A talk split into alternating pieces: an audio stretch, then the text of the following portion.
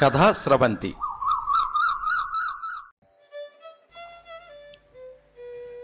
గుండె తడిని అపురూపంగా స్పృశించిన కథకుడు పంతుల జోగారావు. కథామంజరిలో చక్కని కథలను పరిచయం చేసి సుమారు మూడు వందల కథలు రాసి తెలుగు కథను వేడుకగా నిలిపిన రచయిత. ఈయన అక్టోబర్ పన్నెండు పంతొమ్మిది వందల నలభై తొమ్మిదవ సంవత్సరంలో విజయనగరం జిల్లా పార్వతీపురంలో జన్మించారు.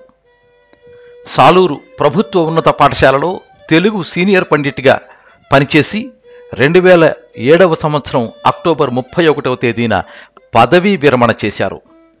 వీరి కథన శైలి సూటిగా సరళంగా స్వీయ అనుభవంలో వాస్తవానికి దగ్గరగా ఉంటుంది.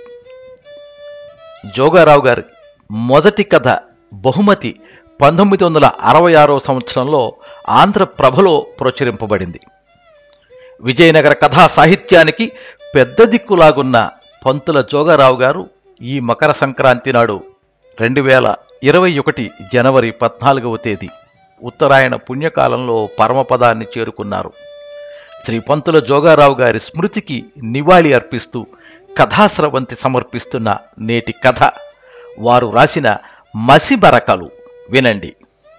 వినిపిస్తున్నవారు శ్రీ పప్పు భోగారావు నిర్వహణ సహకారం శ్రీ ములగాడ సురేష్ కుమార్ సాంకేతిక సహకారం శ్రీ పప్పు వరుణ్.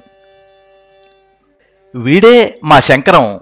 నీతో చెప్పాను కదా అంటూ ఆ యువకుణ్ణి పరిచయం చేశాడు అనంతరావు. ఆ అబ్బాయి వైపు పరిశీలనగా చూశాను. చాలా బిడివి పడుతూ భయం భయంగా నిల్చుని నా వైపు చూస్తున్నాడు.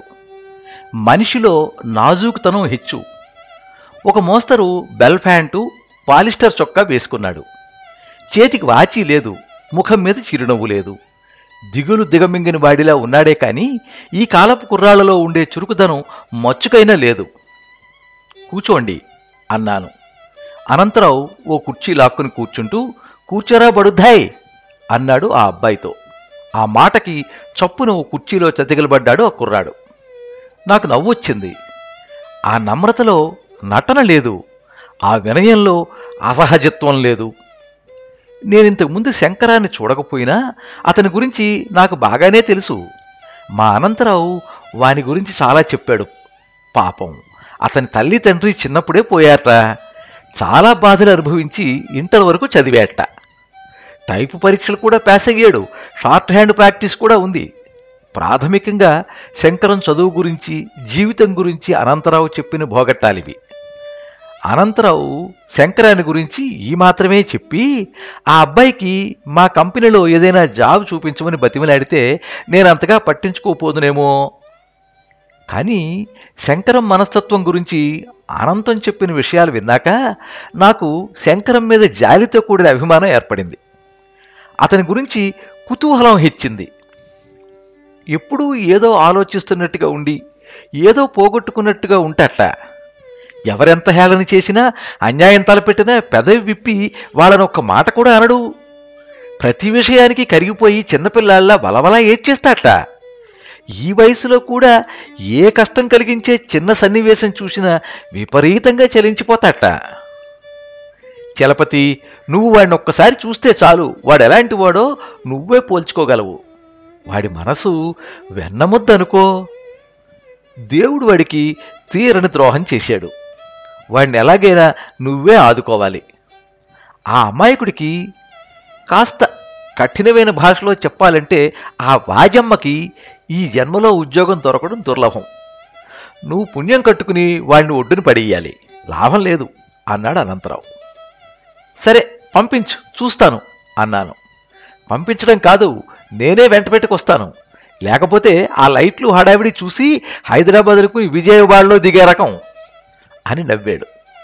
ఆ మాటలు శంకరాన్ని చూడాలనే ఆసక్తిని రెచ్చగొట్టాయి ఇప్పుడు అనంతరావు స్వయంగా తనతో తీసుకొచ్చిన శంకరాన్ని చూస్తే అనంతరావు మాటల్లో అబద్ధం లేదనిపించింది.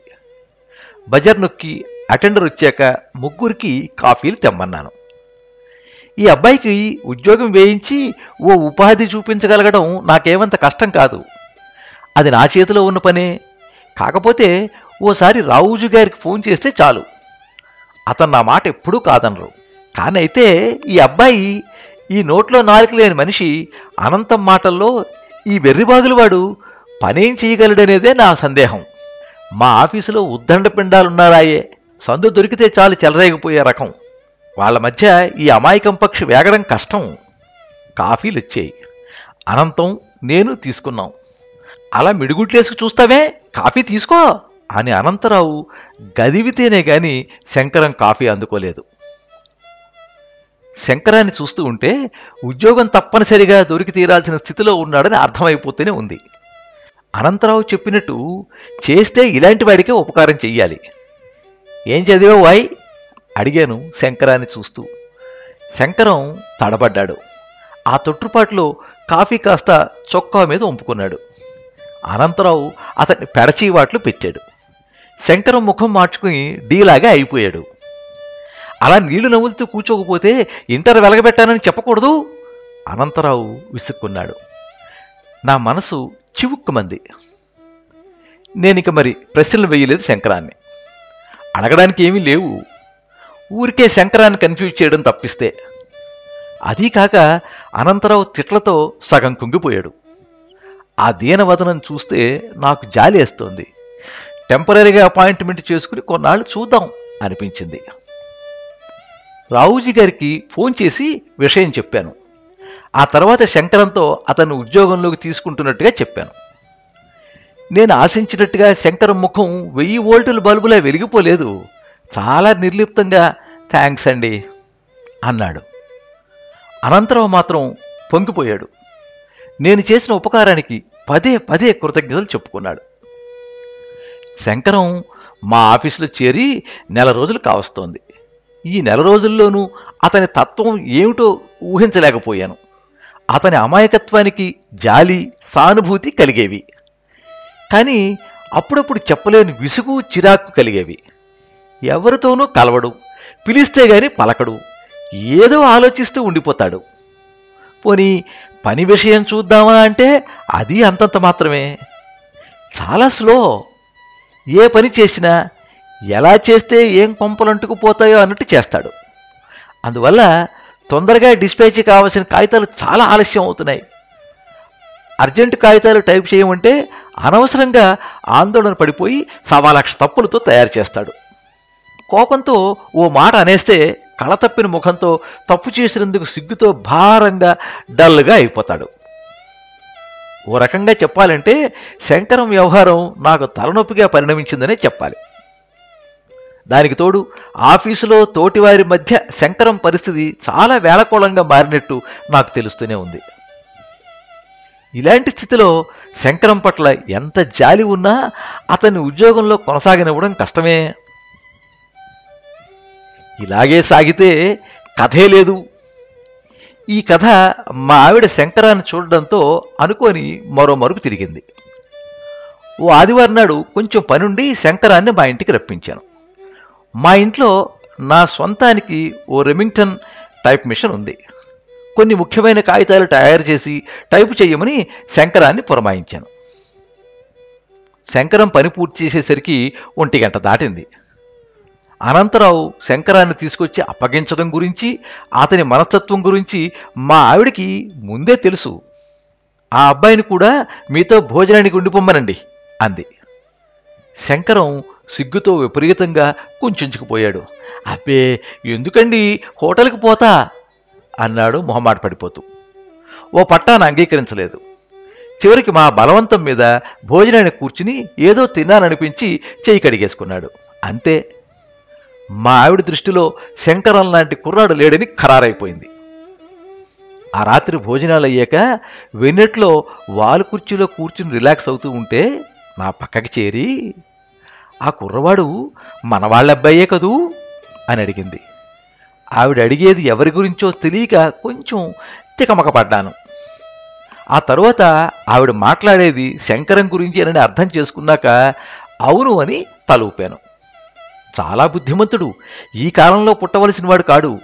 ఒట్టి సత్యకాలం మనిషిలా ఉన్నాడు. మన వసంతకి మాట్లాడితే బాగుండు అంది. గతుక్కుమన్నాడు తను. ఆవిడ బుర్రలో ఇంత అద్భుతమైన ఆలోచన ఎప్పుడు ఉద్భవించిందో తెలియక ఆశ్చర్యపోయాను. వసంతకా? అన్నాను. ఏ? మీ అమ్మాయికి తగడా? అది కాదే అమ్మాయి ఇష్టపడద్దు? అన్నాను. ఇలా అనడంలో నాకు శంకరం గురించి అనంతరావుకున్న అభిప్రాయం కన్నా ఉన్నతమైన అభిప్రాయం ఏమీ లేదన్న విషయం నాకే స్ఫురించింది. నయం ఆ అబ్బాయి అభిప్రాయం ముందే తెలిసినట్టు. ఇంకా అమ్మాయి అభిప్రాయమే మిగిలినట్టును ముందు ఆ అబ్బాయిని కదిపి చూడండి. అతను ఒప్పుకుంటే అమ్మాయిదేముంది? ఉద్యోగం ఇచ్చారు కదా ఆ పాటి మాట వినకపోడు. మా ఆవిడ ప్రవేశపెట్టిన సరికొత్త మా ఆవిడ ప్రవేశపెట్టిన సరికొత్త ఆలోచనతో నా తల కొంచెం పదునెక్కింది. సరే చూస్తాను అన్నాను. తరువాత శంకరం మీద నాకు ప్రత్యేకంగా శ్రద్ధ పెరిగిందనే చెప్పాలి. అతన్ని జాగ్రత్తగా గమనించసాగాను.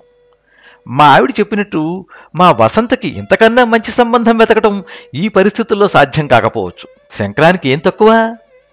జీవితంలో అనేకమైన ఆటుపోట్లకు గురవడం చేత కాస్త బెరుగ్గా భయంగా ఉన్నట్టు కనిపిస్తాడు తప్ప తనకంటూ ఓ సంసారం ఏర్పడితే అతనే మారుతాడు. సంబంధం విషయం అనంతరావు ద్వారా మాట్లాడితే ఎలా ఉంటుందో? శంకరానికి అతని మాటంటే గొప్ప గురిలా ఉంది. కానీ బాగుండదేమో ఈ విషయంలో ఏవైనా నేనే ప్రయత్నించాలి. అనుకున్నదే తడవుగా నా ప్రయత్నాలు సాగించాను. శంకరాన్ని చాలాసార్లు భోజనానికి పిలిచి బలవంతంగా ఇంట్లో ఉంచేశాను. మావిడేం తక్కువ చేయలేదు. భోజనాలప్పుడు ఏవో సాకులతో తను తప్పుకుని వసంతని వడ్డానికి పిలిచేది. వసంత వడ్డిస్తూ ఉంటే శంకరానికి ఒక్క ముద్ద గొంతు దిగేది కాదు. ఓ పర్యాయం వసంతతో పాటు శంకరాన్ని కూడా తోడ్చుకుని సినిమాకి వెళ్ళాను ఇంటర్వెల్లో వాళ్ళకి కాస్త మాట్లాడుకునే అవకాశం ఇద్దామని బయటికి వెళ్ళి కాసేపు జాప్యం చేస్తూ అటు ఇటు పచారులు చేశాను. హాల్లోకి వచ్చేసరికి శంకరం ఎటో ముఖం తిప్పేసుకుని బుద్ధివంతుళ్ళ చూస్తూ కనిపించాడు. ఇంకా ఇలా కాదనిపించింది. నాలో పట్టుదల మరింత హెచ్చింది. శంకరాన్ని నా వైపు లాక్కోవడానికి చివరి అస్త్రం కూడా ప్రయోగించదలిచాను. మర్నాడు ఆఫీసులో శంకరాన్ని నా గదిలోకి పిలిపించాను. శంకరం వినయంగా వచ్చి నిల్చున్నాడు. శంకరం వెరీ సారీ నీకు బ్యాడ్ న్యూస్. రావుజీ గారు ఫోన్ చేసి చెప్పారు. నీ పోస్టులో మరో క్యాండిడేట్ని వెయ్యమని. నీ పని సంతృప్తికరంగా లేదని అతనికి ఎలాగో తెలిసిందిట. ఈ సమస్యని ఎలా ఎదుర్కోవాలా అని సతమతం అవుతున్నాను అన్నాడు. నేను ఊహించినట్టుగానే శంకరం వజవజ వణికిపోయాడు ఆకులా వణికిపోయాడు. సార్ ఈ ఈ పాటి ఉపాధి లేకపోతే దుఃఖంతో అతని గొంతు పూడ్చుకుపోయింది. మాట పెగల్లేదు. అవునవును డోంట్ వర్రీ నీ విషయంలో ఆయనతో గట్టిగా చెప్పదలిచాను అనుకో it is personally my case Shankaram మా కాబోయే అల్లుడని గట్టిగా చెప్తాను. నీ విషయంలో గట్టి పట్టుదలగా వ్యవహరించదలుచుకున్నాను. నువ్వు ధైర్యంగా ఉండు ఓకే? అన్నాను అతని ముఖంలో భావాల్ని చదవడానికి ప్రయత్నిస్తూ. నాకు తెలుసు ఇంత సూటిగా ధైర్యంగా నిర్లజ్జగా అనగలిగే శక్తి నాకు నా కుర్చీ ఇచ్చిందని. ఒక మనిషిని అందులోకి నా సబార్డినేట్ని పైపెచ్చు ఓ మెతక మనిషిని ఎక్కడ దెబ్బతీస్తే లొంగుతాడో నా దారికొస్తాడో నేను ఎరుగుదును. శంకరాన్ని అల్లుడిగా చేసుకోవాలనే మా ఆవిడ పట్టుదల వసంత భవిష్యత్తు గురించి తండ్రిగా నాకుండే ఆశలు నా చేత ఇలా ప్రవర్తింపచేశాయని నన్ను నేను సమర్థించుకున్నాను. నా టానిక్ శంకరం మీద బాగా పనిచేసినట్టుంది నోట మాట రాకుండా అవాక్కై ఉండిపోయాడు. అప్పటికి ఆ రంగం ముగించాలి అనిపించి వెళ్ళి నీ పని చూసుకో. సాయంత్రం ఓసారి ఇంటి దగ్గర కనిపించు అన్నాను. ఆ సాయంత్రం శంకరం మా ఇంటికి రాలేదు. వచ్చి తీరుతాడని నమ్మకంగా ఎదురు చూసిన మాకు నిరాశే మిగిలింది. మర్నాడు ఆఫీస్కి వెళ్ళేసరికి టేబుల్ మీద శంకరం రాజీనామా ఓ ఉత్తరం నన్ను వెక్కిరిస్తూ కనిపించాయి. విప్పి చదివాను. సార్ ఇలా మీకు పర్సనల్గా ఉత్తరం రాస్తున్నందుకు మన్నించండి. కానీ మీరు కొన్ని వ్యక్తిగతమైన విషయాలు ప్రస్తావించారు. కనుక ఇలా రాయక తప్పడం లేదు. రావుజీ గారు ఆజ్ఞాపించిన మేరకు నా ఉద్యోగం ఊడిపోక తప్పదన్న విషయం నేను అర్థం చేసుకున్నాను. ఆ స్థానంలో నేనుండడానికి పూర్తిగా అనర్హుడినని కూడా అర్థమైంది. నా ఉద్యోగం కాపాడటానికి శక్తి వంచన లేకుండా కృషి చేస్తానని చెప్పారు కృతజ్ఞుణ్ణి. కానీ దానికి మీరు కోరిన ప్రతిఫలం ఆ మూల్యం నేను చెల్లించుకోలేను. మీ అమ్మాయి గారికి నాకంటే స్వతంత్రుడు సమర్థుడు అయిన యువకుణ్ణి మరొకణ్ణి చూడండి. నేను మొదటి నుంచి కష్టాల్లోనే పెరిగాను. దిగుళ్ళ కొండలనే మోశాను. వెతల సముద్రంలోనే మునకలు వేస్తున్నాను. నాకు తెలుసు నేనుట్టి పనికిరాని మెతక మనిషినని. నేనెందుకు ఇలా తయారయ్యానో బహుశా నాకే తెలీదు. తల్లి తండ్రి లేని నన్ను చేరతీసి స్వయంగా నా మీద లేని అధికారాలు సంపాదించుకుని పెత్తనం సాగించాడు ఒక ఆయన. తన క్రూరమైన ప్రవర్తనతో నా మీద బలమైన ముద్ర వేశాడు. నేను లౌక్యం తెలియని మనిషిగా గంగిగోవుల తన మాటలకి చేతలకి తల ఊపుతూ ఉండే చవటగా తయారవడం అతనికిష్టం. అతను ఆడపిల్లల తండ్రి ఆస్తిపరుడు. వాళ్ళ పెద్దపిల్ల మూగతనంతో అందవికారంతో అతనికి ఒక సమస్యగా మిగిలిపోకుండా ఆ పిల్లని కాదు ఆ గుదిబండని నా మీద మోపి తను తేలికగా శ్వాస పీల్చుకోవాలని అతని ఆలోచన. అందుకే అనాథుడినైన నన్ను చేరదీసి పెంచి పెద్ద చేసి చదివించాడు అతను అతని అవసరం తీరాక అతనికి ద్రోహం తలపెట్టలేను. మీ అమ్మాయిని పెళ్ళి చేసుకుంటే అతని ఆశల్ని నిలువునా కూల్చిన వాడిని అవుతాను. అందుకే రిజైన్ చేస్తున్నాను. మళ్ళీ ఆయనే నాకో దారి చూపించకపోడు. క్షమించండి ఈ అయోగ్యుణ్ణి. శంకరం. ఉత్తరం చదివాక నాలో సన్నని వణుకు మొదలైంది. లజ్జాభారంతో కృంగిపోసాగాను. అద్దం లాంటి స్వచ్ఛమైన శంకరం మంచి మనసు మీద మరకలు ముద్రించి కలుషితం చేసిన ఆ వ్యక్తి ఎవరో నేను ఊహించగలను. ఈ పాపంలో నాకు కూడా కొంచెం భాగస్వామ్యం ఉంది కదూ? మీరింతవరకు మసి మరకలు కథ విన్నారు. రచన కీర్తిశేషులు శ్రీ పంతుల జోగారావు వినిపించిన వారు శ్రీ పప్పు భోగారావు. సర్వే జనా సుఖినో భవంతు. కథా స్రవంతి